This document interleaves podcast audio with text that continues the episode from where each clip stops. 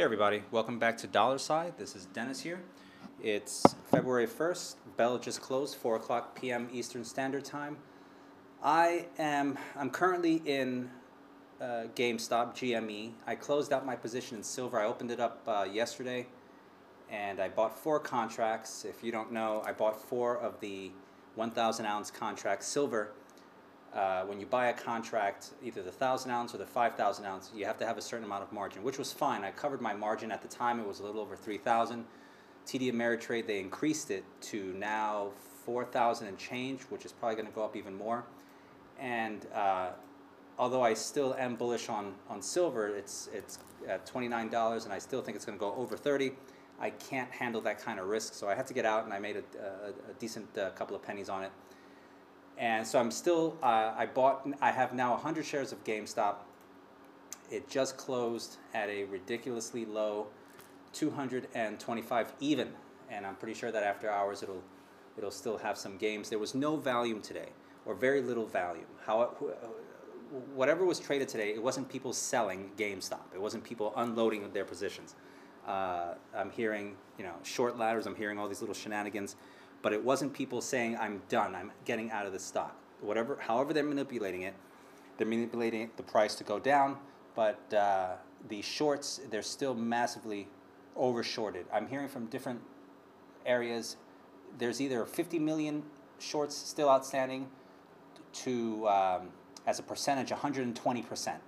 So however those numbers correlate, it's still a massive short and uh, I'm, I'm, I'm open to eat the risk. I'm, I'm, I'm pretty, I, I'm not bullish on the stock itself. I don't think GameStop as a company has a super hard future, although I am hearing uh, people that I follow, it's a very good point. They're saying GameStop, with all this cash influx, they could totally change their business model and go from brick and mortar gaming store to a gaming titan as like uh, managing tournaments and everything online. Every it, it, could be massive. It could be, but my concern right now is this stock.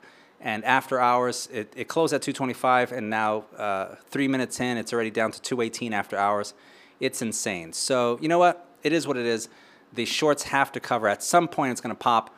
Uh, my average price in is at 283. 100 shares at 283. So once it hits back to two, uh, 300, which I know it's going to, I'm getting the heck out, but it is what it is. Um, the main issue I wanted to talk right now is the, the silver. I got in because the, the, the concept is right. Uh, silver A, there's not that much, uh, the supply is limited. Obviously, it's a hard commodity, it's a metal, it's limited. When you tag it to inflation, it should be closer to about $1,000 an ounce and it's not. It's at 20 something dollars an ounce. Then when you tag in all the other shenanigans, like they shorted it, the paper shorts on, on it's ridiculous. It should pop. I simply cannot afford the risk if uh, if they're able to somehow manipulate it down to like ten dollars an ounce. I'd, I'd get destroyed. So I can't play in that particular game, not yet. And as far as the miners, I'm just not interested in mining companies. Uh, you know, there, there's no, you can invest in all the mining companies you want. That doesn't mean they're going to get silver. A mining company hopes to get silver, hope they find gold, silver, and other minerals, but there's no guarantee just because you invest in them. So that's it for now. Uh, I'm, I'm watching GME. I'm, I'm assuming that we're going to have a nice, good opening tomorrow, but let's see what happens. I'll follow up with you guys. Talk soon.